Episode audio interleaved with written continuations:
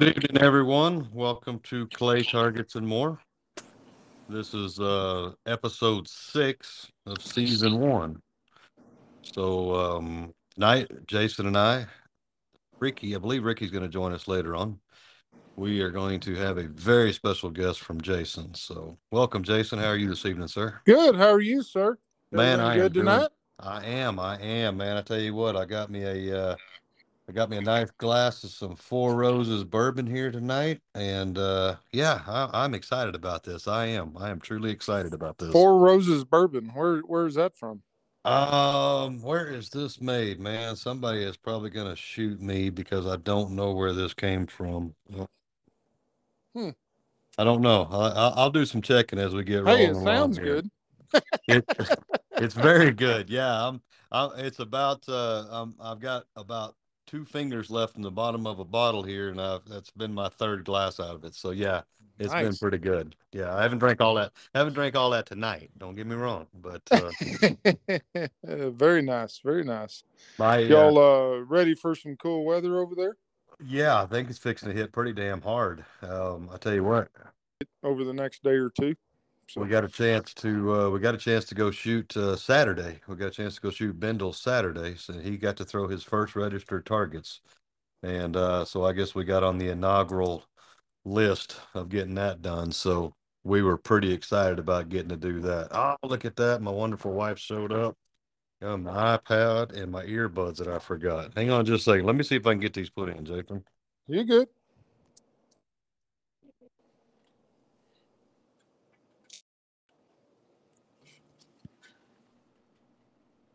All right, Jay Paul, can you hear me, sir? I can. Excellent.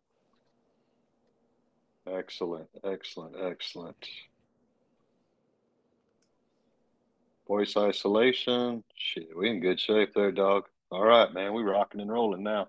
Cool. You know what I figured out?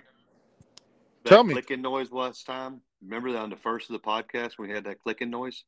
Yes, sir. That sound like it right there? If it is, I can't hear it. No, sir. That was my dumbass playing with my iPod, my iPhone, or the earbuds case while we were sitting there talking. Is exactly what that was. Yes, I felt like a goddamn idiot, man. I wonder like, what God that click. I thought that was me. It was too many cans open or dogs barking or what that was. I wasn't real damn sure. So no sir, that was me being me again. Well, that's cool. We're living and learning on this deal, so that's cool. The damn time. So all time. You want me to let me dial up Ricky and see what's going on with Ricky? Yeah, let's see where old BDR's at. I'm sure he'll join in, come on with us and talk about it. See what's going on here. Let's see if we can give him an invite there. There we go. But yeah, we got to shoot Bendel's first targets at across the canal, and went very well. Of course, he's got his normal growing pains like you do, but I think he had 15, 18 shooters there. So it was a pretty small, intimate affair. Would that be a good way to put that? Intimate? Sure. Intimate. Yes. Yes. Intimate. So small affair. Small. Yes, sir. Tiny. Yes. But yeah, that's great. Got to shoot that. And actually brought a new shooter out. I got Mr. Jack Klein to get registered, and he shot his first registered targets Saturday. He was super happy. Who is he? Jack Klein is the big tall guy that we work with together, and we do the hot rod stuff together. And he's got the Mustang, the turbo, the LS. Oh, Mr. Jackie, Mustang. Mr. Jackie, Mr. Jack. Oh, yes. Yeah, very nice. Very nice. Cool. Yeah, so, I didn't know he was related to Kevin. So so no, don't tell him I said that. No, that's good. You look like you shot well. Did you shoot? I think you shot in the 80. Yeah, I pulled an 83 off on the main. So I bested everybody on that deal, and I actually shot fairly well on the five stand. I think I hung a 40 out of 50 on the five stand. I was happy with my five stand score. That's good. Yeah. It was a pretty good five stand. So. Yeah. It was his first time of throwing registered five stand. So, and then in a 50 bird deal. So, like I say, he's learning and all that kind of stuff. But, yeah, it went off and he brought lunch out and all that kind of stuff. So, didn't have any target problems, had no trap problems. And, yeah, it worked good. Him and his brother worked the whole time out there and made sure everybody was getting what they needed. So, great. Sounds good. We'll have to make it over there. So, yep. We'll have to try that. Yeah, I saw where Lubbock's got a shoot coming up February, something or another. So we're going to try to make that Lubbock shoot, I think. Cool. I might have to invest in a electric jacket heater, I think, if we're gonna I'm a fair weather shooter. I'm sure most people know that. So yeah. But I guarantee you I am. Yeah. I know I am. We got kind of another problem out here because my drag racing deal this year is gonna get pretty well shoved in the corner. I think we're gonna lose both tracks. I think we're gonna lose Roswell and I think we're gonna lose Hobbs. Oh, really?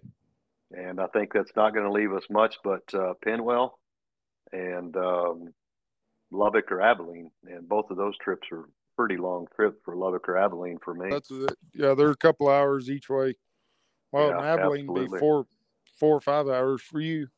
So. Yeah, that's just a long trip for us, for a family to go. So, we talked about trying to chase some New Mexico points this year with having two clubs nice and close with Artesia and Carlsbad nice and close. So I couldn't believe it. We got out of here and shot 150 registered targets, 8 lunch, and was back home by 1:00 in the afternoon.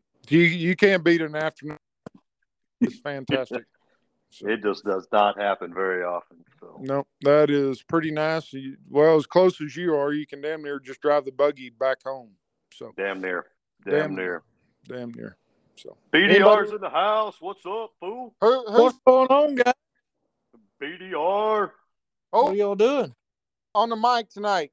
Good. I'm glad he joined. I was getting a little worried about him. I wasn't real sure what he was doing. Oh, BDR, I'm sitting on, I basically broke my arm, patting myself on the back to my cousin, telling him how great I shot in the field of 7 in Carlsbad last week. In the field of 7? Did you finish 6 or what? Damn near. Yeah, damn near. Well, that's better than last. Yeah, everybody's got to do something, so that's what I'm trying to do, by God. Yeah. So. Cool. What place got up in there? What place did you finish?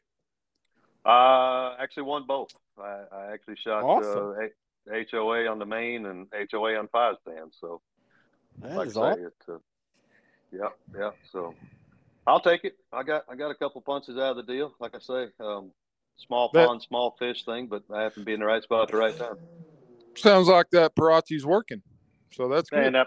That Perazzi works every damn time I pull the trigger. It just don't hit everything when you want it to. No, not at all. No. Yeah, oh, that's great.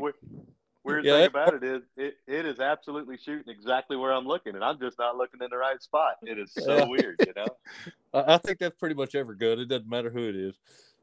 Have you had a chance to shoot your new gun yet? I have not. I think the weather's supposed to be pretty nice Sunday, so I might go out to MSA and just mess around a little bit. I don't know. Time will tell. Okay. Ricky's one of them pattern board shooters, Mike. I mean, he likes to, wear a pattern board out and make sure it's got a big dip first. So. Yeah. That 3/8 plate pattern board takes a lot of shotgun shells to wear out. Hey, at least I hit it. Damn straight. Yeah, I think Ricky, I've missed a pattern board before. That's okay. That's all right. Yeah, Ricky, I was going to tell you a funny story. I did pull up one time and straight ass missed an entire pattern board. I promise you. I I was shooting with Dad, and we were talking, and of course we got to visiting, and his engineer got to talking, and my I'm not an engineer got to listening, and he said just pull up and shoot, and I pulled up, and I think I shot the ground about 9 feet in front of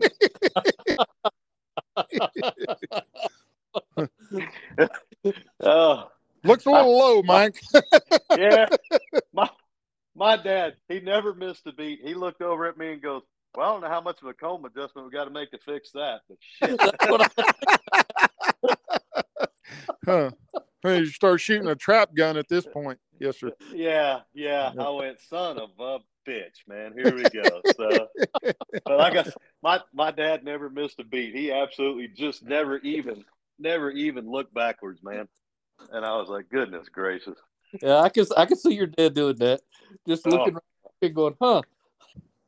Yeah, he has seen me do so much stupid shit over the years, he doesn't even flinch anymore. I promise you.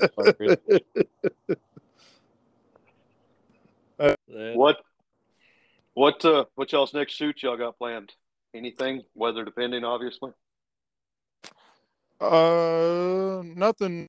As far as I know, nothing scheduled on the books through February. Not that I'm aware of. So pretty calm for the next month, and then after that, we'll probably hit it pretty hard. So yeah, not going to shoot in that cold weather. Yeah, I don't blame you. My wife has decided that the only way she's going to get better is to shoot everything that moves at this point. So I can either load up and sit there in the cart and wish her well and listen to her talk about how much she would thump my ass if I didn't go shoot. And that's why I didn't bring my gun, is because I'm scared. So I have to throw the gun in the truck and go shoot. So, yeah, that's all right. Well.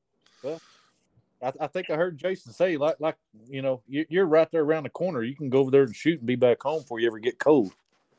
Yeah, you know what, Ricky, and that is absolutely the truth, too. We went over there, and it was miserable. And my attitude was better just knowing that I didn't drive 2.5 hours to go shoot in the cold. Yeah, exactly. No doubt. Yeah. Well, Jason, you want me to invite your guests on now? I would. And, I would like that. Or have they joined in this partaking? I have not even put them on here yet. So let's see if we can see if they'll connect in. Okay. Who do we? Or who do y'all have? We've got the Windwalker Farms Stanton boys on tonight. Oh, so. Awesome. Out of Stanton, Texas. Yeah. God's country right there. Yeah, God's country. Old country right there, Ricky. That's where you sell pumps right there, sir. Right there. Yes, sir. Hey, Ricky, next time you're on TikTok, yes, look up unicorn lawyer.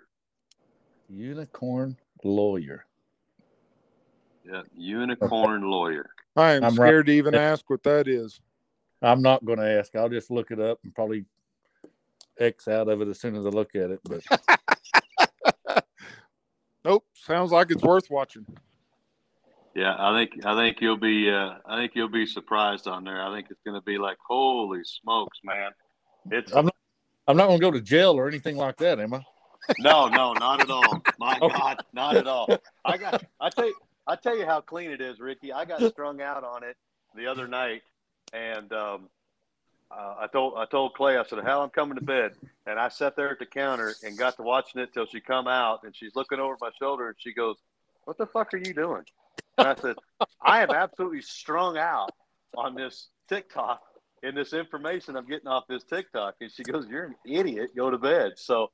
No, you're not going to get in trouble by looking at it. I can promise you that. But it's very interesting on there. I'll look it up. Hey, you can spend hours on that damn TikTok. I tell you what. Jason, can you see everything I'm looking at? I can't. Everybody, we have tonight the Windwalker Sporting Clay Club co-owner and course manager, as far as I know. Gary Hightower and Tyler Peterson on tonight. Hello, we'd like to welcome you guys. Can you guys hear us okay? We can hear you. I can hear you. Great. Great. Hey, I would insert guys some and get right us get you started, and what a wonderful club that you guys promote and do, and everything you do for the community. It is just a fantastic organization. So, well, I appreciate that. Thank you. Yes, sir. Yes, sir. So, Gary, I'd like, if it's fine, Gary Hightower is co-owner, owner, manager, whatever. Can you give us a little history about Windwalkers? Tell us your course layout, what you guys have going on as far as yourself. Okay, just a little history on Windwalker. I believe it was in 1987. Ralph Kramer actually started this club out here. And I believe around 99 or 2000, somewhere in there, Steve Wilbanks actually bought the gun club from Ralph, and decided to make it a real sporting clay range. It was, maybe 5 stations is all there was at that time. Ralph would have some small charity shoots. Once Steve bought it, he asked me to help him a little bit on the side. I was actually working in town, and we started laying out some different stuff and things to do to actually make a sporting clay range, and made what we call the yellow course now, which is a big loop down on the north end of the property. And then a couple of years after that, then Steve hired me to come out here and run the gun club for him, and I've been here ever since. So let me ask you a question, Gary. Was the yellow course, the northernmost course, was that the first course or was that the second course? That was the second course. Oh, the second course. Okay. And then the green course was, is that right? The green course, that was the first course? Yes, sir. Probably about half the green course was all there was. Okay. The original course actually ended right about where station 12 is on the green right now. That was the northern part of the gun club. Okay. So we've expanded it quite a bit. We went from those, 5 or 6 stations, whatever it was back then, to where we actually have 30 stations up top on the courses. We can either throw 2 12 to 15 station courses, or we can split it up and throw 10 station courses for a total of 3 courses, which is what we do on some of our major charity shoots. Right. We'll have 3 main courses. Yeah, and for we like to split it up and move it around and change it up all the time. Yes. And for those of y'all that don't know, it looks over what is it called is that part of the Mustang draw, right? Is that comes out of Andrews and then kind of that's a big draw down through there. Yes, sir, it is a Mustang draw. It runs from the south side of the property all the way to the north. Of course, we shoot over most of it, so we can put traps down in the bottom and throw them up from the bottom, shoot at them down in the bottom from some of the elevated stations. And then when you turn the corner down on the north end of the property and come back where you're facing east, you're actually shooting out over a wheat field, so we've got some flat areas there also to shoot over. Yeah. Yeah, and you always do a lot of incomers and different looks coming out of that draw for sure. So that's great. Now what else do y'all have there, Gary? Y'all got a 5 stand and y'all got skeet field.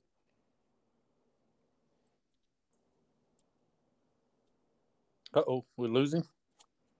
Gary's show's connected, but we did lose Tyler. Yeah, I don't know what's going on there. He might have lost his signal for some reason. Did we lose Gary? Yeah. That or he accidentally hit mute. Huh. Yeah, no, he disconnected, so. Yeah, he did. Let me try it again here and just see. It started off good. Started off fantastic. I was very impressed. Holy smokes. Yes, sir. That sounded good. What do I got that listed under? Windwalker. Yeah, Jason, that's the Ralph Kramer was the guy I was telling you about with Larry Perkins that owned that years ago. Oh, really? Yeah. Did you ever meet him? Yeah, I've met him a couple of times, but man alive, I think back then he had to be in his late 70s, early 80s, I believe. Oh, really? Yeah, he was quite an older gentleman, but he was really good friends with old Larry Perkins. Huh. But. Well, we'll give him just a second. Looks like Tyler's connected back on. Can y'all hear me? There's... Hello, Tyler. Okay, hello. I don't know what happened there. It happens, brother. I'm telling you, man.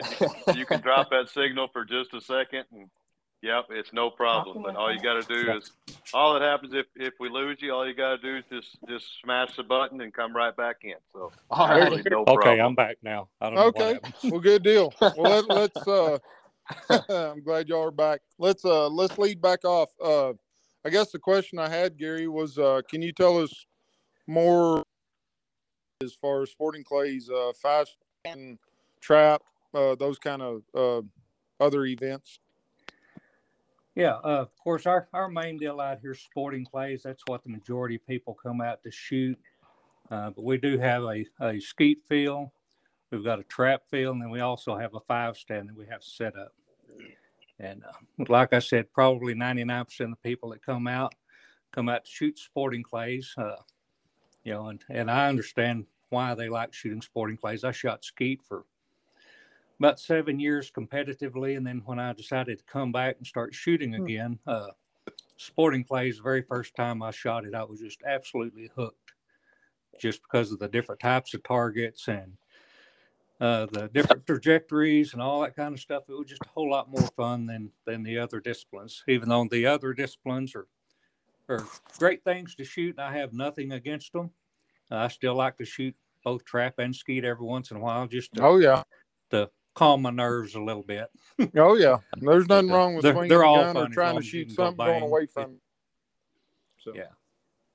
Hey, Mr. Gary, let me interrupt Jason for here just a second. What y'all offer some coaching out there, too. Why don't you talk a little bit about some of your coaching and what levels and what you've got going for coaching?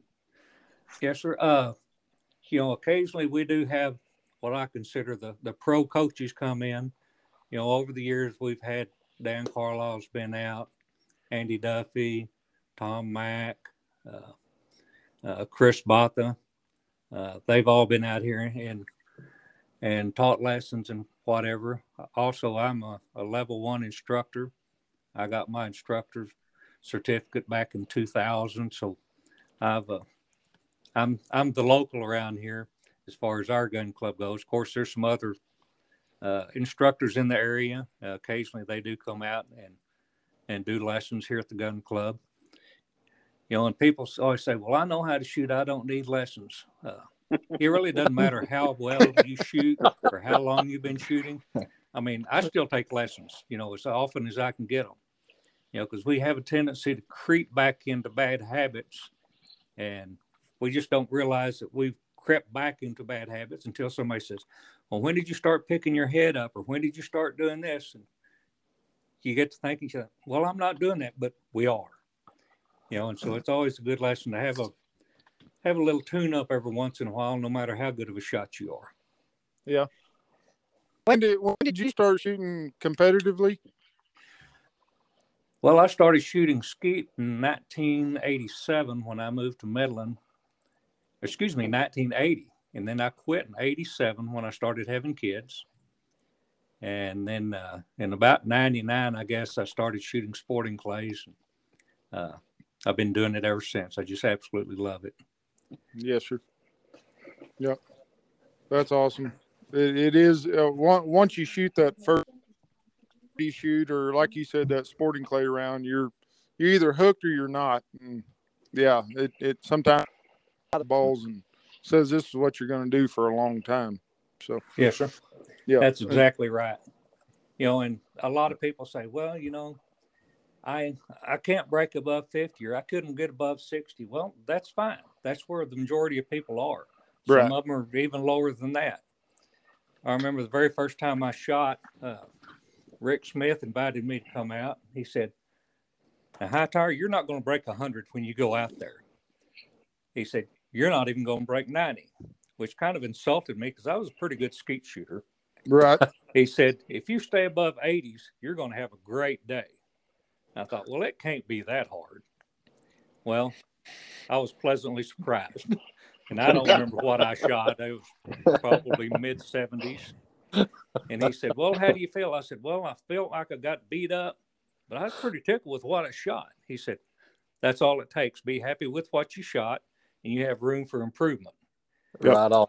You know, because I remember back when I was shooting skeet, I mean, if you drop one target, you might as well put your gun in the car and go home. You're not even going to make the shoot-offffs. Right. Is that not the truth, Gary? You had to shoot 100 just to make the shoot-off so you could start shooting.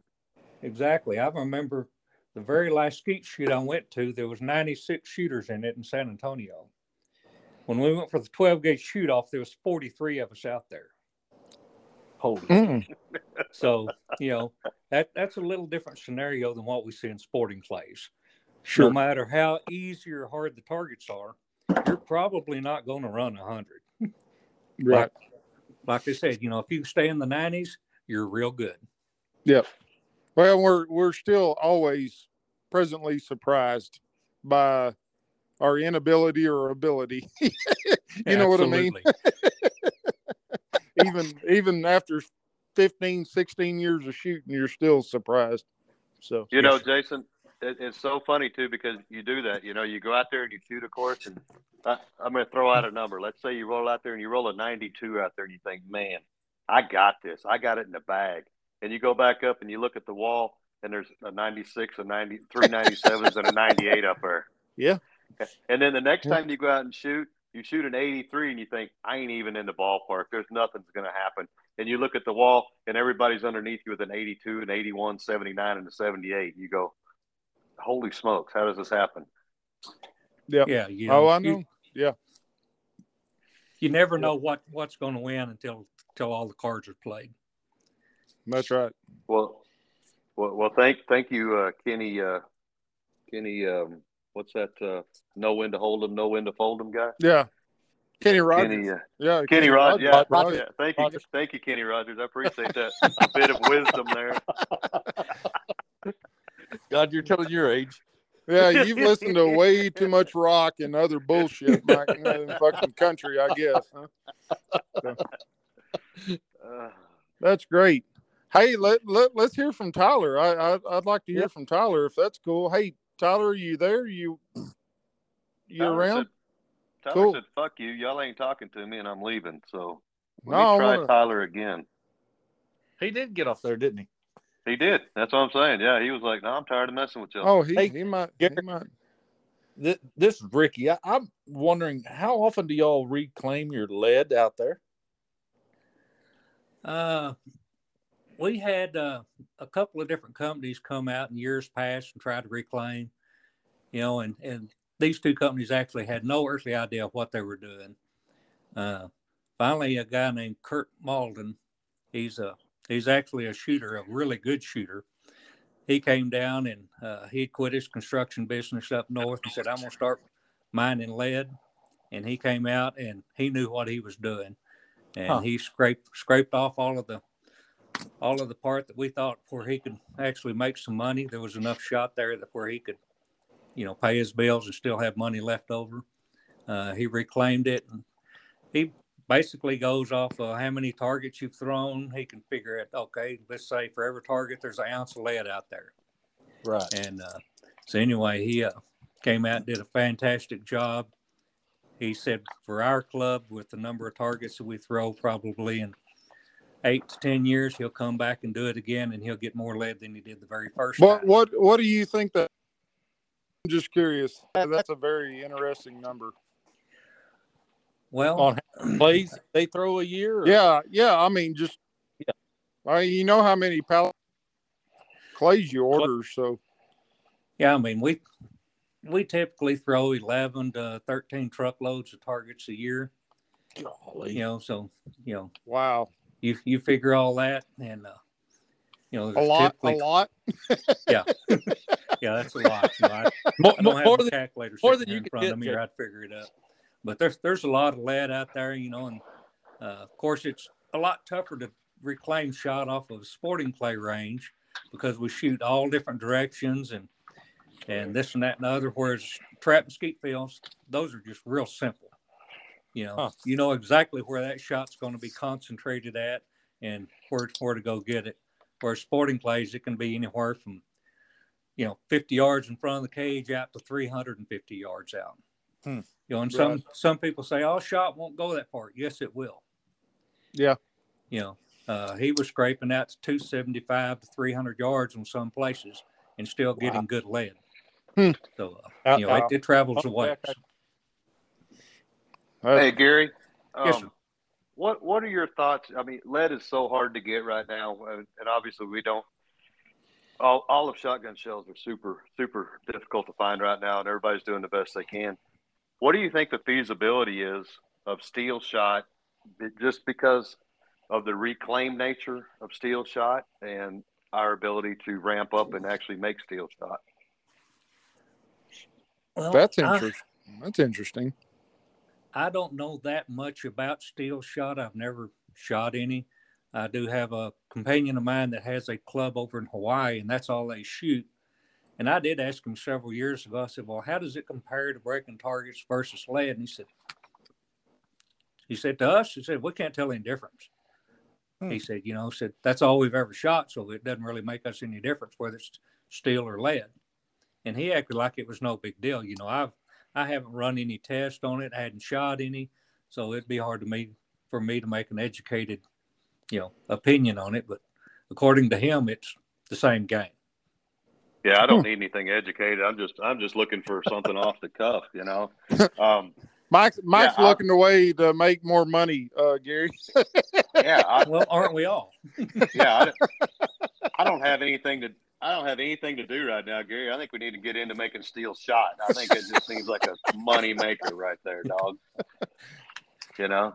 Well, you know, Jason's the welder. I'm sure he's got a lot of those little drops off of his cutting table down there. Yeah. There's a lot of that kind of stuff, but we just get his girls to sweep it up. And go in between all the snuff and the spit that's on the ground. I think we'll be fine. You know? Oh exactly. Yeah. Well, you gotta cipher through all that. So. Jason, I think Tyler's back on, sir. Oh, is Tyler back on? Hey, I wanted to hear a little bit about Tyler. Can you hear us, buddy? I can. Can y'all hear me? Oh, yes, we can. Awesome. Okay. All right. I wanted to get a little bit of your background, if you don't mind. Just tell us when you started shooting, registered, or maybe as a kid, or whatever you did, and just tell us a little bit about yourself too. Well, can do. Again, I'm Tyler Peterson. I didn't start shooting registered targets until 2017. I shot for Texas Tech collegiately in the ACUI division. I think that started in probably 2016. I went to my first competition with them, and that was actually international sports. So all the Olympic things like international trap or bunker trap, international skeet. That was my first introduction to the shooting world. And then in 2017, my first registered shoot was actually at Windwalker. It was the Father's Hub City Clays, and Colt and his dad actually invited me down to shoot with them. And from 2017 till now, that's kind of. Well, you lost him. Right in the middle. Boy, in the middle. And the guy sounds so good on the phone. He does sound good. Yeah, he disappeared. So good. Gary, you need to pay him some more money so he can pay for some internet, man. Or a new phone. Well, he's in town. I don't know what to say about that. Well, maybe that's what. Is he at the bar? I mean. He could be. Damn it. That's right now. You never know. He might be. Yeah, he might be right in the middle of that. Son of a gun, man. Huh. Yeah. Anybody got his girlfriend's number or mom's number or something. Maybe we can get her phone. Fuck, man, Jason didn't even have this much problem getting on. Holy shit. Well, I had my troubles. I promise you. He's back. Is he back? Can you hear me now? Tyler. Oh, I'm back. Hey, Tyler, are you getting a lap dance right in the middle of this, or what are you doing here, buddy? Well, what's going on, man? Maybe. That's on a need-to-know basis.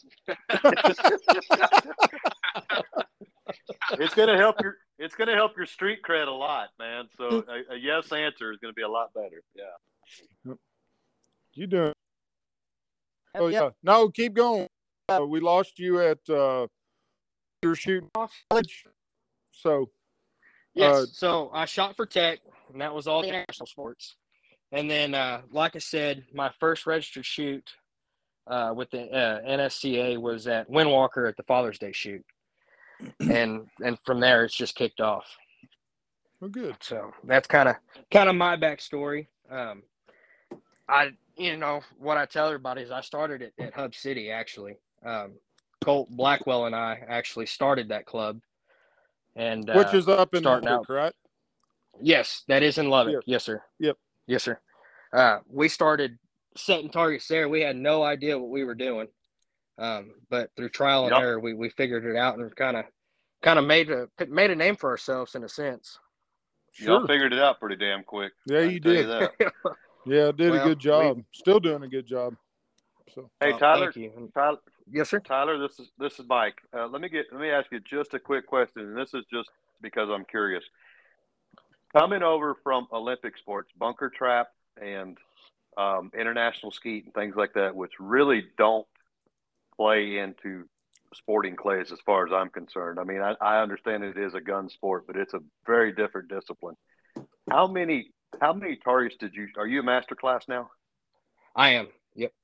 How many targets did it take you to shoot to get into master class, roughly? Do you remember?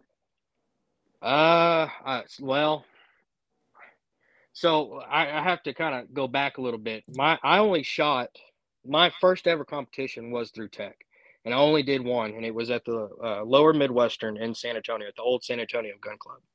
Mm-hmm. And that was, the very first time I've ever shot. And of course, in ACUI, which is something I wish they would change, is ACUI targets do not interact with NSCA.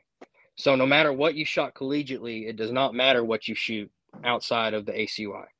So I can't count any of those targets. But I punched into masterclass in 2021. I punched in last year at the U.S. Open. So it took me from 2017 to 2021 to punch into masterclass. Well, congratulations, man. Good job. Well, thank you. Don't shit yourself. Tyler's a little badass. I promise you that. So, I had to do a little looking, and I looked him up and kind of checked things out, before he came on. I'm not a big homework guy. I know y'all find that hard to believe, but I did get a chance to kind of look around a little bit and see. And, when you watch somebody that gets punches at U.S. Open and regional shoots and things like that, they're pretty salty, and that's impressive. So, yeah, congratulations, man. Well, thank you. Thank you. That was probably one of my biggest accomplishments at the U.S. Open was punching into masterclass and actually placing second in AA on the main event. So that was a big deal for me. What kind of gun do you shoot, Tyler? Well, right now I'm shooting a Krieghoff K80, just the regular sporter. But before I was shooting the Blauser F16. Or the F3, I guess you could say. F3.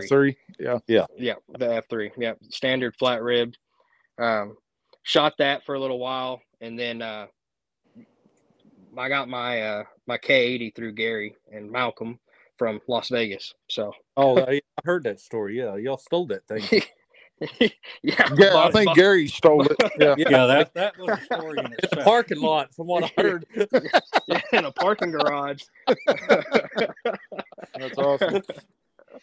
You know that That story made it all the way to Carlsbad when that happened too. So yeah, that was. Hopefully next time we get y'all on, you might be able to leave the name of the innocents out of that, but that would be a great story to tell at some point. Yes. Yeah. Can you? Well, I'm gonna ask kind of the blank question. Can you still get Gary? Can you still get Perazzis? I mean, or I know with the gun situation and the ammo situation, but I mean, can y'all still get them? Yes, sir. We can still, order custom guns. Last I heard, it was like 2 to 2.5 years if you order a gun to get one in. If you wanted a side by side, you're looking at probably 5+ years to get one in. It's just tough, and just like anything else coming across the big pond, there's no guarantees on how long it'll take to get here. Mm-hmm. Even with your Berettas, your Caesar Guerinis. Anything coming from overseas is just, you should keep your fingers crossed and hope it shows up someday. Right. So if you find something, you better buy it. Yes, sir. Yeah.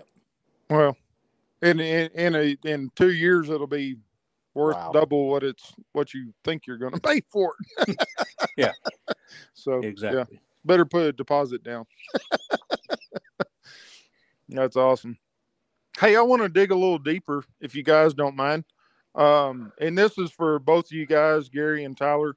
And this is kind of. I really want to know the answer to this question. Is there any stressful days that y'all have, maybe on a shoot day?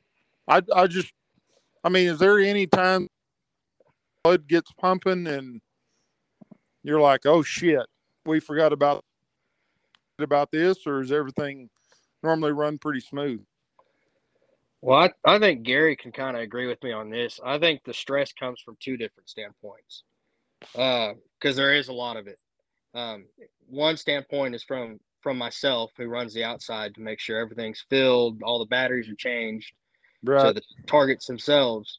And then for Gary's standpoint, and even his wife, Karen Hightower, can attest to this, is running the inside, making sure all the shooters are taken care of. So, I mean, I think you can get two different standpoints from that. In terms of my end, I think the most stressful thing is when we're running, say, Bad Boy Blast or Busting for Badges, when they can have 1,600 shooters outside, right, is the safety aspect of it. Yeah. I mean, you're getting people out there that have never touched a gun before in their life, and yet they're shooting in a competition. Yep. And that's one of the big stresses I have, is just making sure everybody's safe. And another thing that we run into is when you're setting targets for charity shoots, making sure everybody has a good time. Because we try to set the traps right next to the stand where they're pretty simple targets going out, a few crossers, and making sure that nothing's too far away, but at the same time, making it to where they're not shooting the same thing over and over and over again for 10 stations. On the outside, that's where my stress comes in. Now, Gary can talk more about the logistics part of it, but on my side, that's where I stand. Yeah. Gary, I mean, does anything get really something that gets your blood pumping or not pumping, or you don't worry about it, or yeah, my blood got to pumping a lot. I thought, well, I know what's going on and how to do this and that and the other, and then all of a sudden here's a situation that you'd forgot to take care of. Over the years, we pretty much worked out a system on what days we need to do what, and by the time it's shoot day, everything needs to be done. Right. We've been stopped several times while we're riding around the course, making sure that everything's running smooth. And they'll always say, man, I wish I had y'all's job. All y'all ever do is just ride around in the golf cart. Yeah. Well, that's the best compliment we can get. Mm-hmm. Yeah. We're riding around in the golf cart, relaxing and visiting with people and enjoying ourselves. That means we did our job. Everything's done. Everything's running smooth. And there's nothing sneaking up on us. Right. When we're hustling and moving and dragging traps and hauling more targets out there and stuff like that, that means we didn't do our job like we were supposed to. And knock on wood, since Tyler's been here, we haven't had to do that much. You know, we're pretty well-oiled machine. You know, we all have our own jobs that we do. When somebody gets behind, everybody else knows how to do that job too. So we all jump in there and help each other to get out of a bind so that it looks like nothing ever happened the day of the shoot. Yeah. Which is the way it ought to be, you know. Yeah. Sure. If there's chaos going on, I don't want anybody to see it. Right. You know, that's just the way I like to run business, is make it look just effortless. Yes, sir. And as long as we do our job, it should look effortless. Smooth the better. You know, and Tyler was talking about targets. I will say yes. You know, we when I first started, you know, I was always worried, well, that target may be too far, that may be too hard. Well, it's one of those deals, you know, don't set anything really, really difficult. Set them out there, different speeds, different distances, different trajectories, and the guys will beat themselves up. Right. And the more the competition, or the higher the competition there is, you put money on the line, they're going to miss a bunch. You know, so, you know, it makes them miss more than I make them miss. Yes, sir. It's basically what it boils down to. Yeah.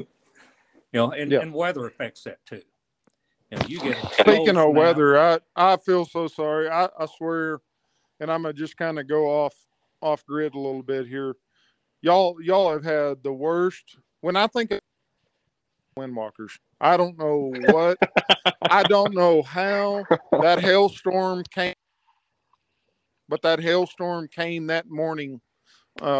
You know, when everybody decides to load up and fixing to head out that way, it has been the last 3. I know Gary knows what I'm talking about. It is just, whatever thunderstorm, ice storm, or, you know, wind day has gotten y'all's britches, in the last several years, just by the nuts. I mean, there is just, God damn, you can't win. You just can't win with that's all part of the plan, Jason. You know, if my guys can come out and shoot in the wind and the hail and the rain and the snow and everything else, then we've got it whipped. Any place we go, oh, we've shot in that before. Just go do it. Yeah. No doubt. But, you didn't hear much whining at Nationals this year, did you? Sure. Well, that that's actually what I was going to say is, you know, talk about the wind and stuff, and us, you know, all shooters in West Texas and even parts of New Mexico, is I think it was my very first Nationals ever. And we went down there, and I was shooting with Colt, and we were on the main event. And there was this group from England that was shooting in front of us, and they were A squad, we were B squad. And the wind was blowing like 10, maybe 15 miles an hour, and the guy, the older man shooting in the cage, turned around to the trapper. He said, "Y'all just need to call this off. This is way too windy out here." I sat there and looked at him. I was like, "Man, this is a breeze. This is nice. This is nothing." Yeah, but when I think about Windwalkers, I'm thinking of two. Sometimes, I mean, it just kind of, oh my God, where did this thunderstorm come out of? You know what I mean? Or yes, sir. Oh, it just the weather just in your guys. It just sometimes. So I've got a question for Gary, if you don't mind. No, go ahead. All your stations out there at Windwalker Farms are pretty much furnished by oil companies out here in beautiful West Texas. Is there any other clubs that you know of that has stations like y'all have out there? I mean, y'all stations are just, I mean, awesome. As far as, you know, the shooting stations, most of them are made out of PVC that you go to, or wooden posts and shit like that. But yours are just, I mean, some of the finest stations I've ever seen. Is there anybody else out there that has stations like that, Gary? Yeah, there is. The club over at Artesia. They've got stations that are going in. They're constantly adding more.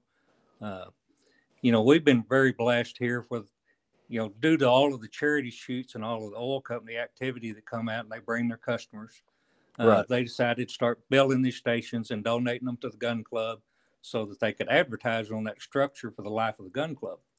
And it caught on over there in Artesia, and And of course, like I said, they're starting to build some nice stations over there. Right. So we've been very blessed, you know, number one, to be able to get out of the hot West Texas sun during the summer and be able to stand in shade and shoot. And, you know, we've been very blessed with that. But Artesia is probably the only one that is following that, I should say. As far as I know, yes, sir.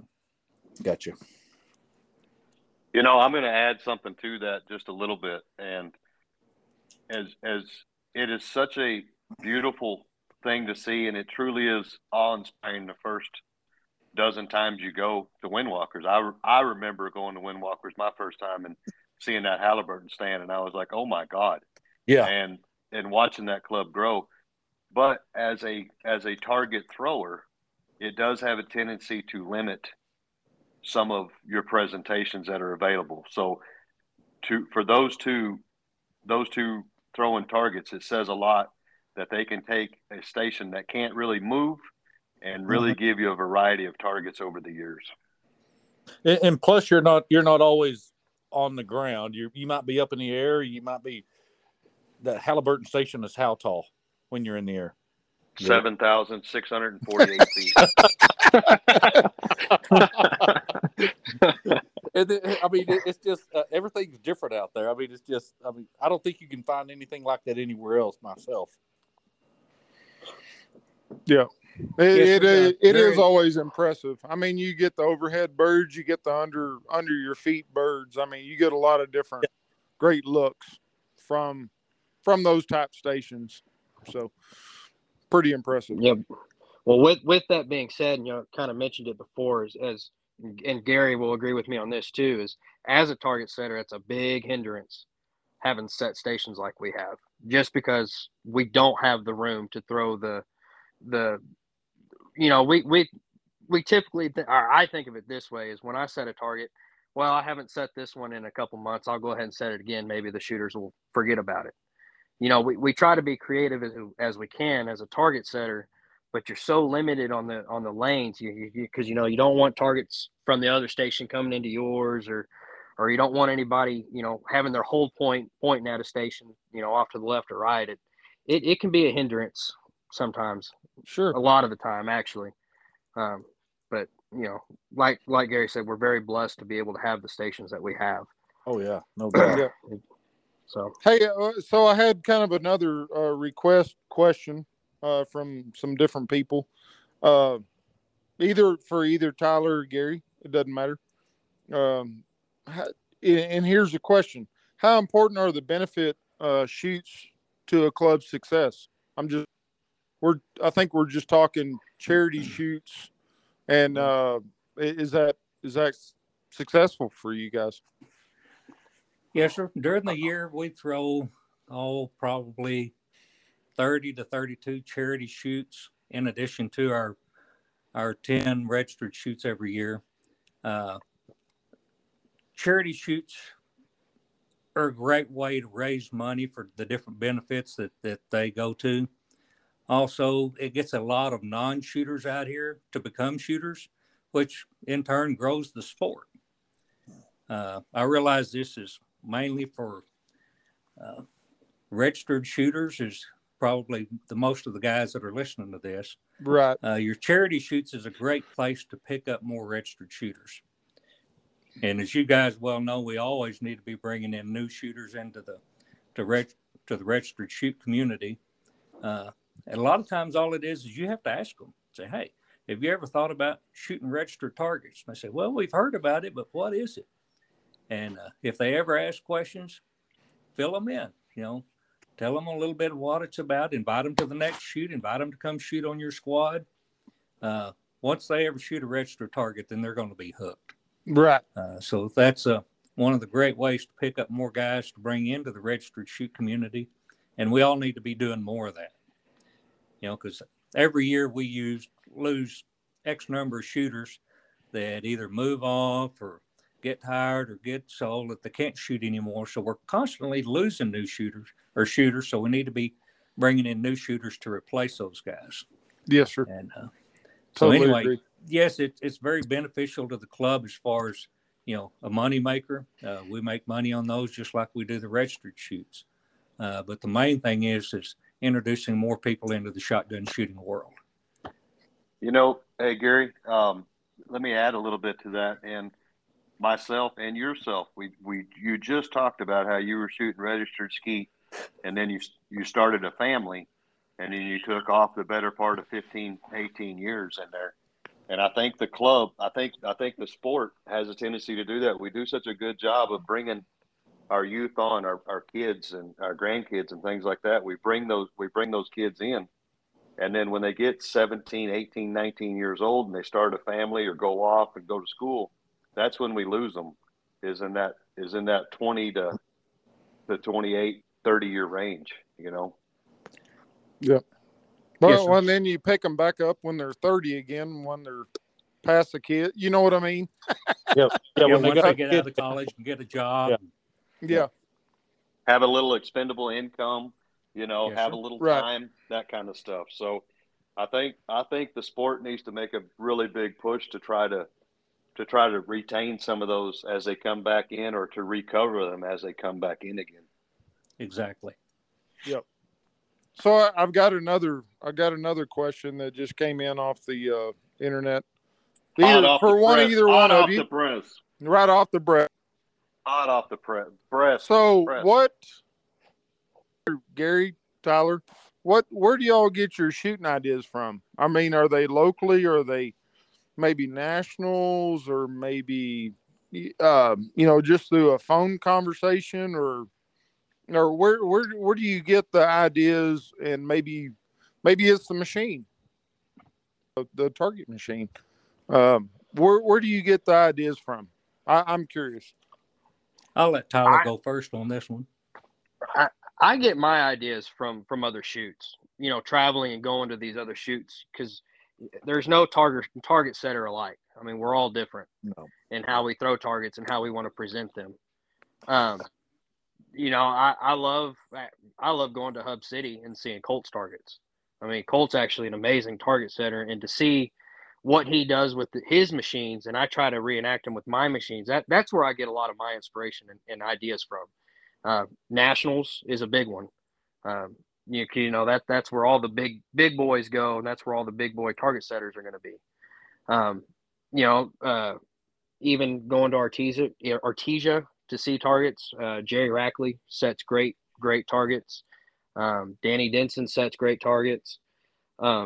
But that's where I get most of my thoughts and ideas from, is from other setters and from other courses and seeing how they throw theirs. Sure. And learning from Gary. I mean, he may not agree with it, but he's one of the best target setters out there. You ain't got to suck up that high. You're already employed, man. Hey, man, I'm trying to get a raise. Come on now. Good luck with that. Tyler, you're going to be there a little while. I'm just saying, you're good. You can't operate a phone, Tyler. You ain't getting a raise. Yeah. Targets. You know, that's one of the things when we go somewhere. You know, I may not be paying attention to the targets, but I'm looking at the train. Man, it'd be really cool if you threw one like this. Yeah. And, you know, and I'm always paying close attention to the terrain, and what I would set there may be different than what they'd set there.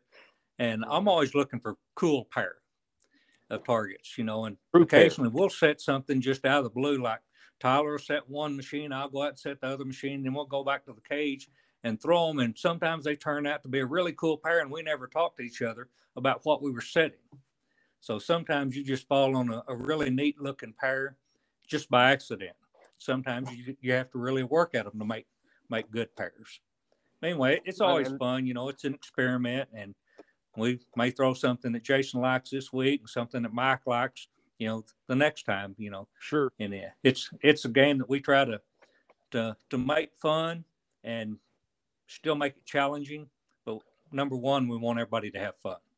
Right. Yeah, and you cannot please everybody by all means. Oh, hey, that's correct. Hey, say Tyler, that out loud again. Yes, sir.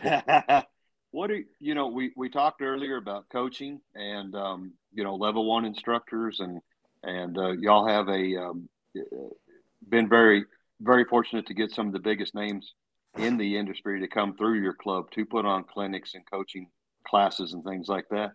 Have you ever thought about putting on a target presentation class, a target setting class to show people what goes into it and how to read targets and things like that. You know, I've never thought about it. I know that there are target setting schools. The National Complex has one. And I believe it's either Joe Skoll or there's one other name. I think they're the ones that actually teach it. But no, I've never really thought about it. I've talked to a lot of shooters that said they'd be interested in learning how to do it. But to be honest, kind of going off of what Gary said earlier, is, you know, as a target setter, him and I both, when we go to shoots, especially nationals, we don't really pay attention to the targets when we're shooting, and that hurts us. We're always looking at what we would have done different. And, you know, I talked to a gentleman the other day about it, and he was telling me he wanted to learn how to set targets. And I was like, man, I really don't recommend it, because it does. It actually hurts when you're going to these shoots and you're wanting to do really, really good. And, the only thing you can really pay attention to is how they set it and what you would do different. And maybe, you know, like Gary said, the terrain and all that, it has its bonuses and things, but I, as a shooter wanting to learn how to set the targets, I wouldn't recommend it. And Gary would maybe disagree with me on that, but it's just a whole nother ball game when you're a shooter and you set the targets. I'm going to chime in, Tyler. I kind of disagree with you a little bit. No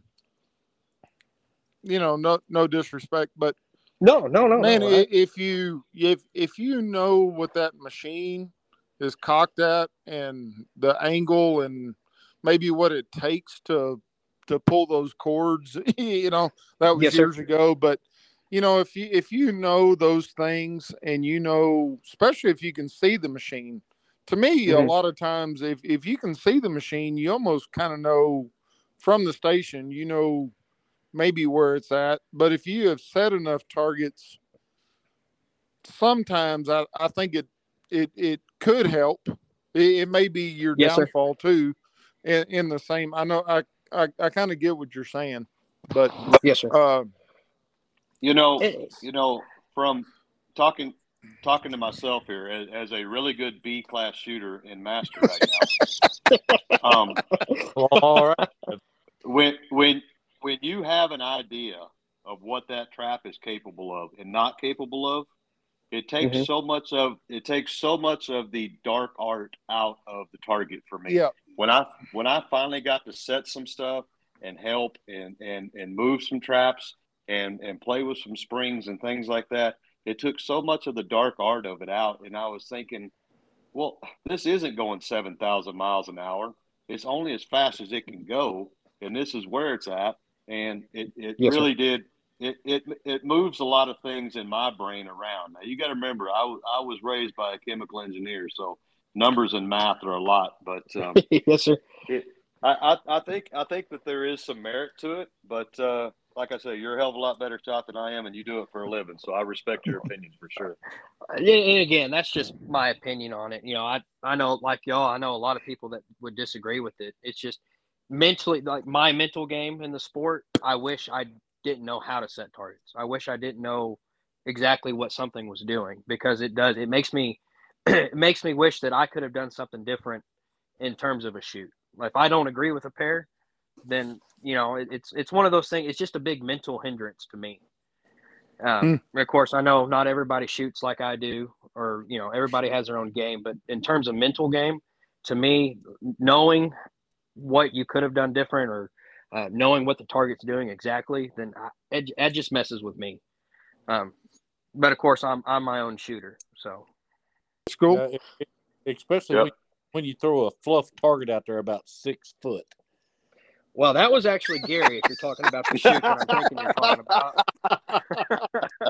How's that working out for you, Ricky? Not very well.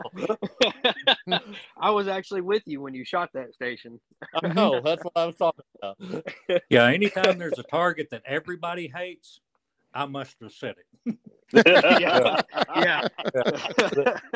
goddamn thing right there, I'm going, Jesus Christ, you ought to be able to hit it with a slingshot, but you can't even hit it with a damn shotgun. But well, it's funny. I mean, those are actually the hardest targets. I believe it. Because, I mean, you get lazy with them. Yeah. You sit there and think, I mean, there's no way I can miss it. Then you miss the first pair. Then you miss the second. You miss it. Then you walk out of the station with a 4 or, or a 5, and you're like, wow, that stopper have been that hard. But yeah, stoppers are the hardest targets. Yeah. To me, it's a gun fit thing, but blame it on you better know where your gun's pointing.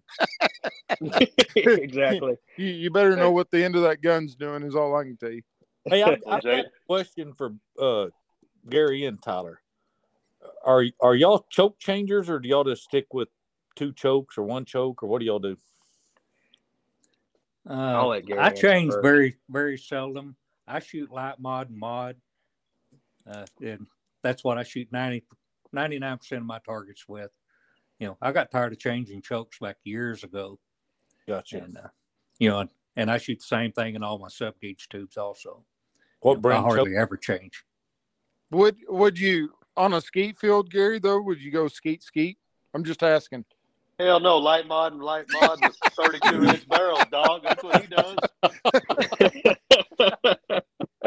Yeah, set 7.5 shot, man, 1340. Yeah. I kind of like to go the other way every now and then. So, yeah, we had some guys shooting behind us in Vegas last year, year before last, and when we finished shooting that first day, this one gentleman comes back and he said, "Man, what are you guys shooting?" I said, "Well, what do you mean?" He said, "Choke wise." I said, "Well, most of us are shooting light mods, or two mods, somewhere in there." He said, "Oh, well, I was wondering, because there's never any chips off of any of y'all's targets. They're just black smoke." He said, "We're just cracking them." Well, they were all shooting cylinders and skeet. Yep. And some of these targets, 60, 70 yards out. I thought, well, buddy, you got a lot of holes in that pattern at that distance with those chokes.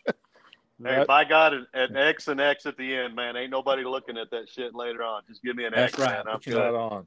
What about to you? Me, an ink dot, that builds a lot of confidence. Mm-hmm. Hey, I'm gonna tell you something, man. If I'm shooting with my wife, and I do quite a bit now, it's mod for me. I want to ink dot everything, by God, because that impresses her. It really does. She gets very impressed with that, and I'm probably gonna get lucky when I get home after ink dotting a bunch of targets.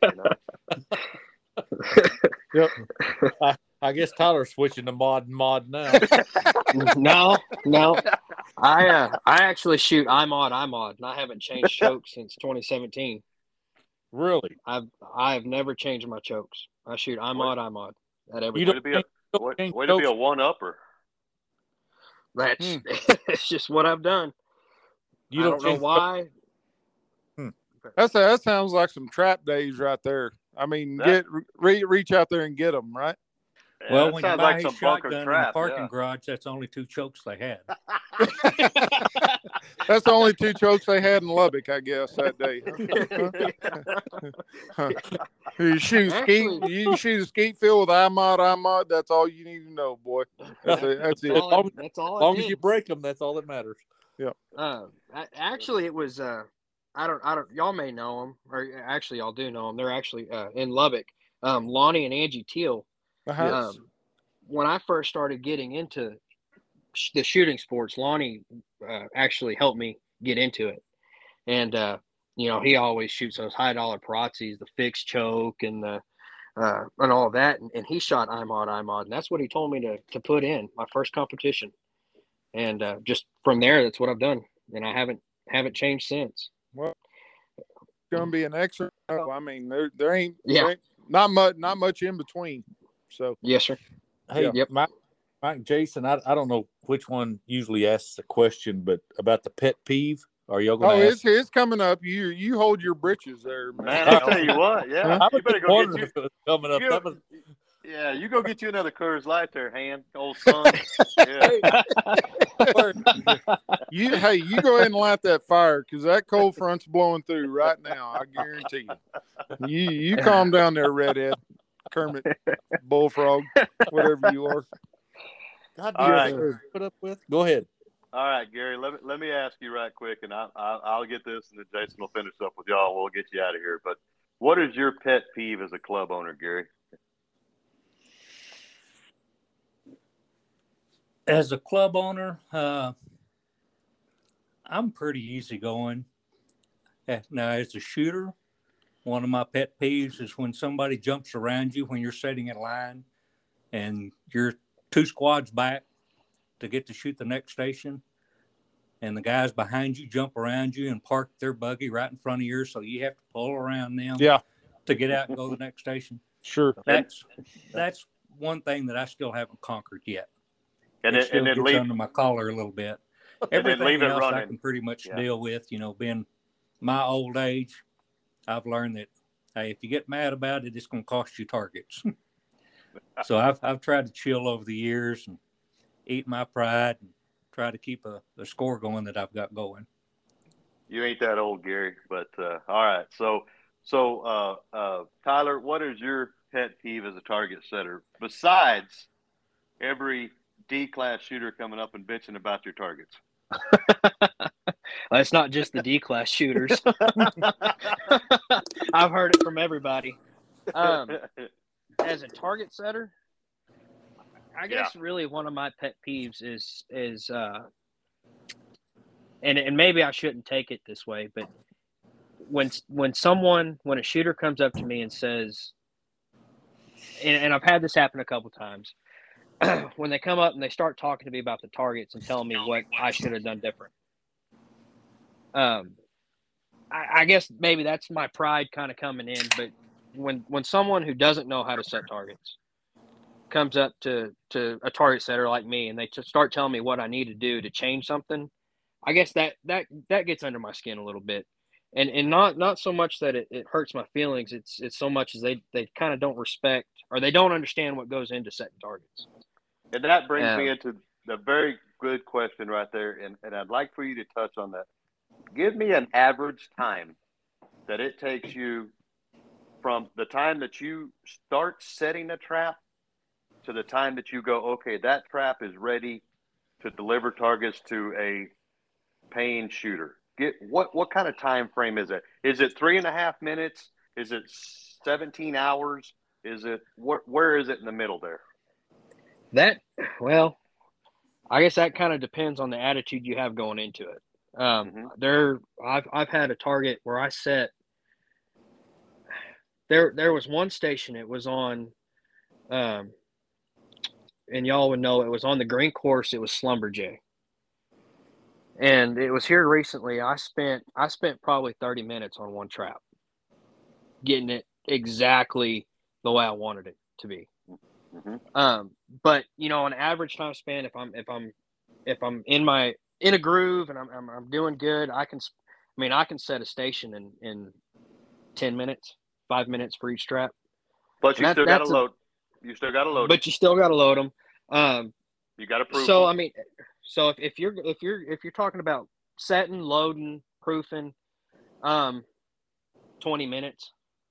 20 minutes times 20 minutes times 10 to 12 stations. Yeah, yeah. 10 to 15 stations. Yes, sir. Wow. Now that changes, of course, when you're say you're talking about Black Gold. That's our big 2-day registered shoot. That's the shoot that Windwalker really, really takes pride in. Gary and I, last year at Black Gold, Gary and I set it by ourselves. We actually did everything by ourselves. And it took us, we started setting a month in advance almost. I mean, just because it was us two, but we were also, setting targets and all that about a month before the shoot started. That's interesting. That really is that you actually give that much thought what's fixing to happen into a registered type shoot. My opinion. Yes, sir. I think that's great. Yeah, when you start talking about the Black Gold, especially when you're flipping the course for the next day. Mm-hmm. Yep. What you said on day one, you're already thinking about what you've got to do for day two. Correct. Because you don't want to be dragging all those traps all over the country. Yep. You want to be able to turn them, throw them to the next station over, or completely do away with that trap and bring in another one at a different spot. So you're kind of thinking ahead so that you don't kill yourself dragging traps and stuff. When we walk in there, we may not have but 2 hours of daylight to flip that whole course. Right. We got to flip it, load it, and check it and make sure it's ready to go for the next morning. So, you know, you've got to think ahead. Sure. You know, you're always working on a shoot a week away. You know, Gary, your Black Gold shoot, how many targets do y'all throw for the Black Golds? Is it 550, 700, something in that area? There's 200 on the main, then the prelim. Then we've got 5 stand, super sport, 400, and then we've got 3 sub gauges. So 400, really 450 targets, about 500. 450, right. 500. I think it's upwards of 500, and the reason I know that is because I have used the Black Gold to qualify for nationals.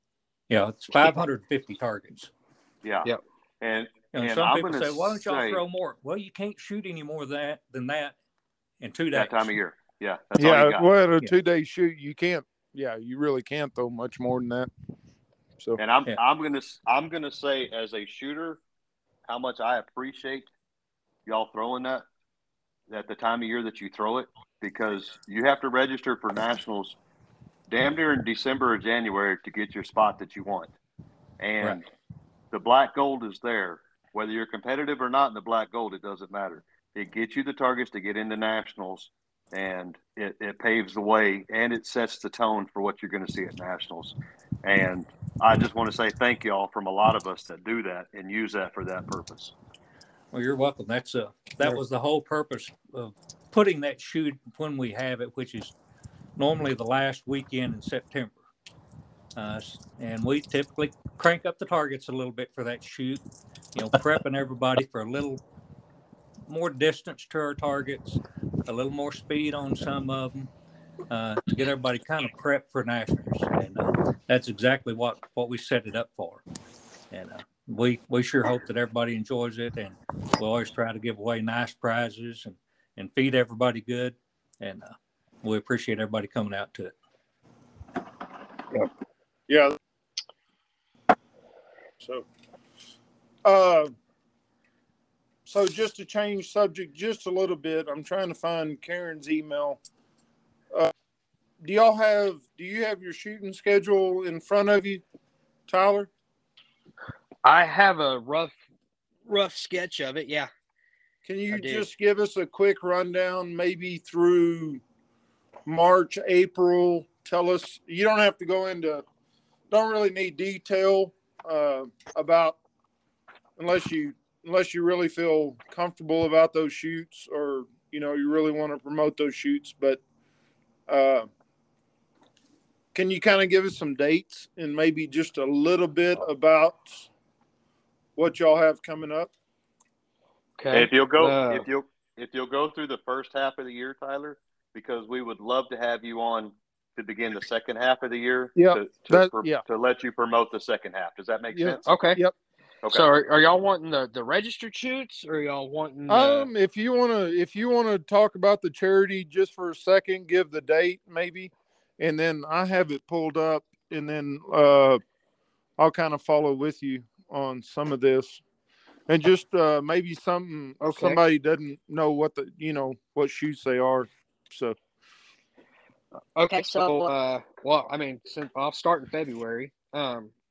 February 13th will be our registered shoot. It's the Broken Heart Open. That's still in the off season. That'll be just 200 mains on the green and yellow. Okay. And then the week after that, we'll have a little charity shoot, and then the 26th we'll also have a little charity shoot. It's the Texas Tech FPE and 180 Youth. And then when we get into March, one of my favorite charity shoots out there is Real Thanks. That will be March 3rd. Most definitely. And that's for the vets too, right? Yes. Yep. Yes, they. I believe, and Gary, or y'all can correct me if I'm wrong. I believe that shoot raises the money to take the veterans on a fishing trip. Yes. Hey, Gary, take a few minutes and talk about that shoot, because that is a fantastic. That is an awesome shoot. That's a shoot where they bring in. I don't know exactly how many guys they bring in, but they bring in a bunch of wounded warriors. They bring them out. Most of them will actually go out there and shoot, and they raise money. And then as soon as that shoot is over, they take them, I believe it's to Del Rio, and take them fishing for a week, and they give them all their fishing gear and just have a good time with those guys and show them how much we appreciate what they've done for our country and for us. And also tied to that is a deal called Real Wives, where a couple of times during the year they'll bring those guys' wives in, and the ladies will take them out and do shopping and this and that and other, and they actually bring them out here and let them shoot shotguns. And it's just a really neat organization. Yeah, and Alicia's involved with that too, right, Gary? Yes, sir. Yes, sir, she is. And that shoot is March the 3rd, it looks like, I think. Yes, so, sir. It's on a – Yep. If somebody wanted to support that shoot, where would they go, Gary?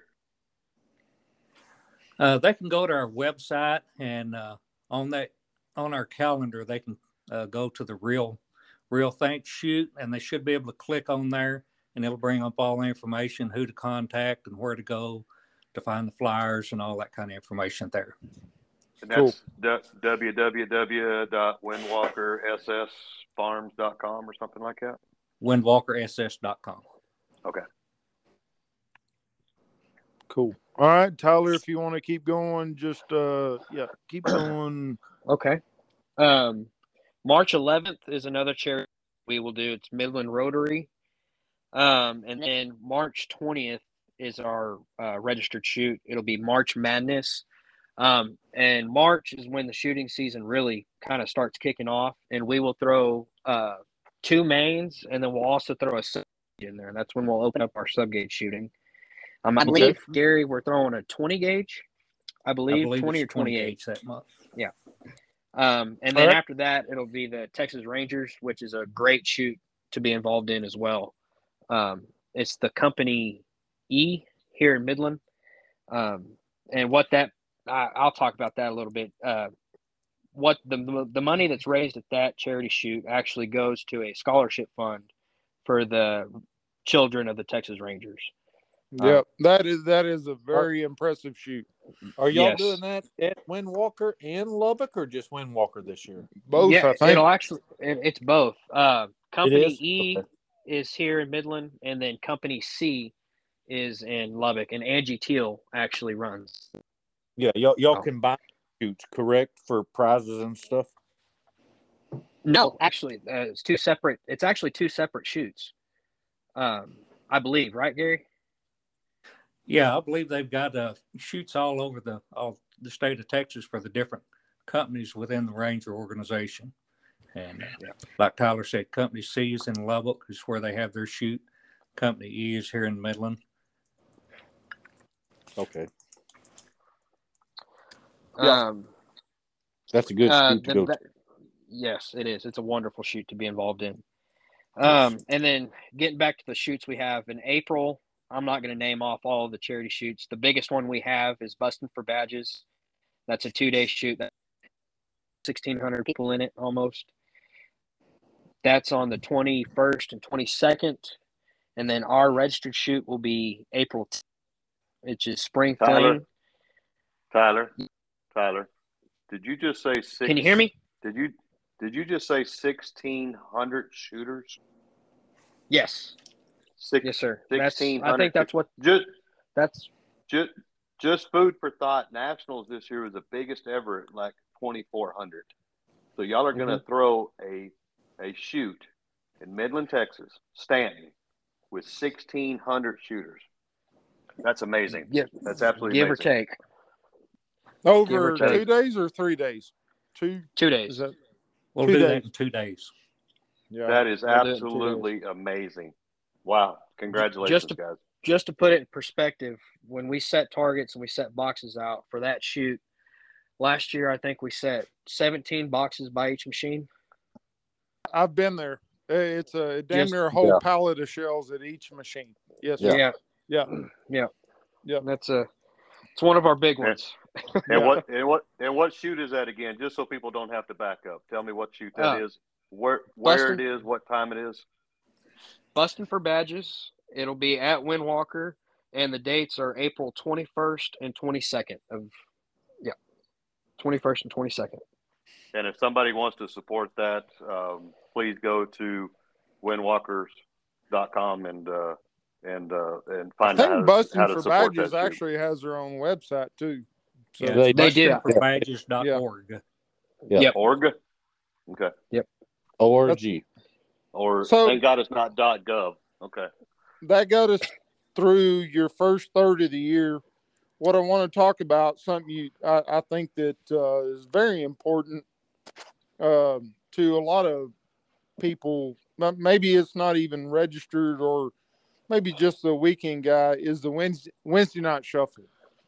That is the shit. I don't know how many people that have done that, but Tyler, you want to elaborate on that? The Wednesday night shuffle is just the cat's meow for a local shooter on a Wednesday night. So I will. Yes, sir. So like Jason said, it'll be on Wednesday nights starting March 30th.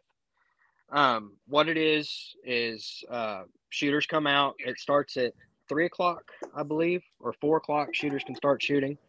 And it, what you do, you go out there and shoot just a regular round of sporting clays. We feed you a home-cooked meal. And then what we do is when you sign up for it and pay, we have a $5 pot. So when you pay, $5 of your entry goes into this pot.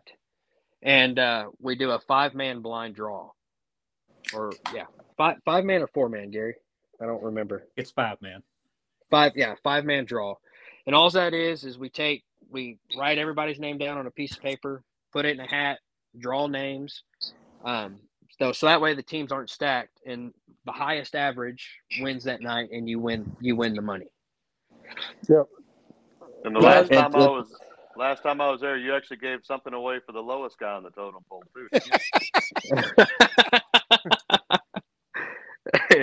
Yeah. And there is an HOA fee, high overall fee. Or award, I think. Yeah. Yeah. Mm-hmm. So no, that's great. That gets y'all. That'll tell.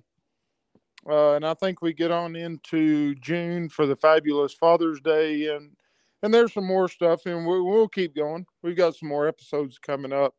So no, that's great. Is there anything else you guys would like to add or promote or keep talking about? I guess we can go all night if you want to. So I better ask the old man if he's up for that. Hey Gary, let me. Why don't you point out your gun sales? I mean, you stock a pretty good collection of guns out there, and I know guns are hard to order right now, but guns and ammo. I mean. You got a bunch of that, and you also have a damn impressive pro shop. Well, thank you. Yes, we do have some shotguns in stock. Shotguns are probably the hardest thing to find right now. Of course, we're a Trident dealer for Beretta. We also stock Perazzis. We have Caesar Guerinis. We can get just about any kind of a shotgun you want if it's available. We also sell rifles and pistols as well. As far as the shotgun ammo, it's been extremely difficult to find, as y'all well know.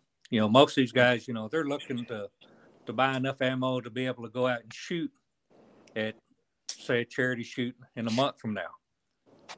Well, for that big shoot we were just talking about, I'm needing 800 flats just to get those guys through. Oh, God. So, this is something that's gave me a lot of gray hair over the last year and a half or so. I'm constantly trying to find shells all day long, every day. That's my job right now, is hunting shotgun shells. Anyway, that's just part of what we're all going through right now.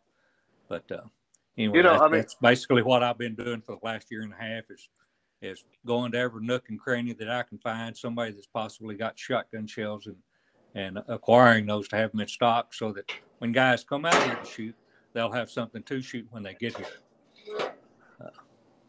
But anyway, it's probably going to be a little while before we see anything ease up on that end. So we'll just keep going after it as hard as we can and try to keep stuff on the shelves for you guys to shoot.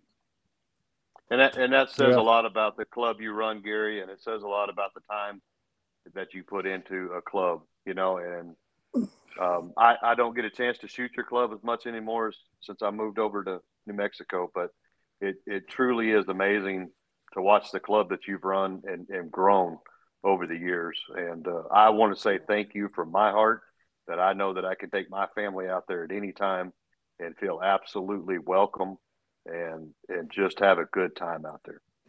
Well, I appreciate that, you know, and that's kind of been our motto when we came into this thing, you know, is I want everybody to feel welcome, you know, whether you shoot once times a week, you know, we want everybody to feel at home, to be relaxed, have a good time, but also to be safe in doing that. And, you know, I want everybody to feel like when they come out here, they can relax. They can have a good time. When they leave here, I want them talking good talk about our gun club. And, you know, well, clubs where when you walk in, they don't say hi. They don't say thank you. They care less whether you're there or not. You know, and I don't want for people to come out to Windwalker and feel like that when they leave. And, you want them to feel like family. Well, you've known it over the years, Gary. I mean, it just, if you ever shot sporting clays, I mean, you always went, well, that place north of Stanton, that was Windwalker. So I think y'all put a pretty good dot on the on as that's concerned. So everybody knows. Should know. I mean, if you've done it a time or two, I met my wife out there. She didn't know what Windwalkers was 13 years ago. So, Windwalkers is a cherished place. So, Jason, y'all started on 2 and 3 and ended up on 7 together. What are you talking about? You and Casey ended up on station 2 and 3 apart. By the time y'all got to 7, y'all were together. I was actually looking at her buddy. I wasn't looking at her. Goddamn, I'm glad. That's a goddamn honest truth story right there. I was looking at her buddy. I wasn't looking at her. But, hey, she asked me how I shot that day, so now we're going to take an inch. No, that happened back in 2008, I promise you. So well, you can start your own date, I guess. Yep. Gary, you can start your own dating site now. Yeah, Windwalker's not only a sporting clay website; it's a dating website. Also. So. Exactly. Windwalkersonly.com. Only.com. Only shooters.com. Yes, sir. Yes, sir. A good deal. So, all right. Well, if anybody's got anything else you want to add, I'll give you the mic. If not. Enjoyed having you guys. I want to ask one question. Go ahead. It might have been said previously, but how many acres is Windwalker on, Gary? There's 167 acres here. 160. You know, I don't know if it's been said in previous podcasts or not. Steve Wilbanks, once he bought the gun club from Ralph, he was here for 20 years, and he just sold out his portion to Malcolm Rainwater back in November, I guess it was. So right. Malcolm's a huge part of the club now, and he's brought some new ideas to the club. And I'm looking for great things to come about, and he's brought a fresh new set of ideas. And, of course, we're always open to ideas from anybody. You know, if you've got something that you think might be fun to do or shoot, you know, we're always playing games and doing different kinds of shooting activities. You know, just something to change it up a little bit. So if you ever got any ideas, whether it's good or bad, let us know about it. Yep. So you're open up for opinions as far as what you're saying. No opinions. As long as you give it to Gary, not me. Yeah, we're open to opinions. Yeah, I'll take that under advisement. Well, that. I'll put you on the spot since you asked the question. Do you have an idea or something you want to I mean, are you? No, I have no ideas at all. I was just wondering about how many acres it took to run a sporting clay course. Oh, okay. I didn't know Rick, if you wanted to get Twin Ricky, Peaks and just... Hooter girls out there on each station every day, or what? I mean, how are we going to fund this deal? Well, if we could be like Chad, you know, he wants the beer cart out there, but that's not going to happen. Oh, a beer cart. A beer cart. Yeah. Yeah. That's Chad. Yeah, Tyler, I am going to ask you on behalf of Brody, is there any way possible, maybe sometime, that you could put a beer cart out there for Brody? And the reason I say that is, and it's not really about the beer. It really has to do with the fact that he's trying to help single moms work their way through college. You know what I'm saying? So you don't have to. Okay. We'll make it happen. You don't have to answer it right now. You know, we just think about it. It's an idea, and if I didn't ask you about it, he would definitely be pissed. So, absolutely. Well, he's got that girl. He's got that girl dancing on his lap. I'm sure she'll do it. We'll make it happen. Okay. I'll be all for it. After you get done shooting, right? Insurance purposes. After you get done shooting, yes. Yeah, I'll say yes. Yeah, sure. Sounds good. Well, we may have to rig up a car to Polaris Ranger or something like that, and get a little beer buggy going on.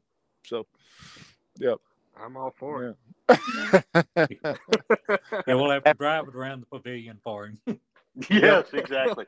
Yeah, it stays right in the pavilion. It will not leave the pavilion. Yes, be like a damn Roomba robot vacuum cleaner. Yeah. Well, sounds good, guys. Well, if there's anything else y'all would like to add, love having y'all. Everything sounded great. Want to welcome you guys back. Maybe April, May, maybe June, and then we'll see what else we can within our dumbass podcast we got going on. So that's exactly right. And I want to say thank you to you two guys for putting up with us. And y'all were our official. Y'all popped our cherry. You're the official first interview that we've had. So if all the rest of them go this great, we're going to be in good shape. So thank y'all so much. Well, no, thank y'all for having us, for doing this, and your support of the sporting clay world. Absolutely. I mean, and that's what we're all about. Club. Yeah, thank y'all. Everybody spread the word.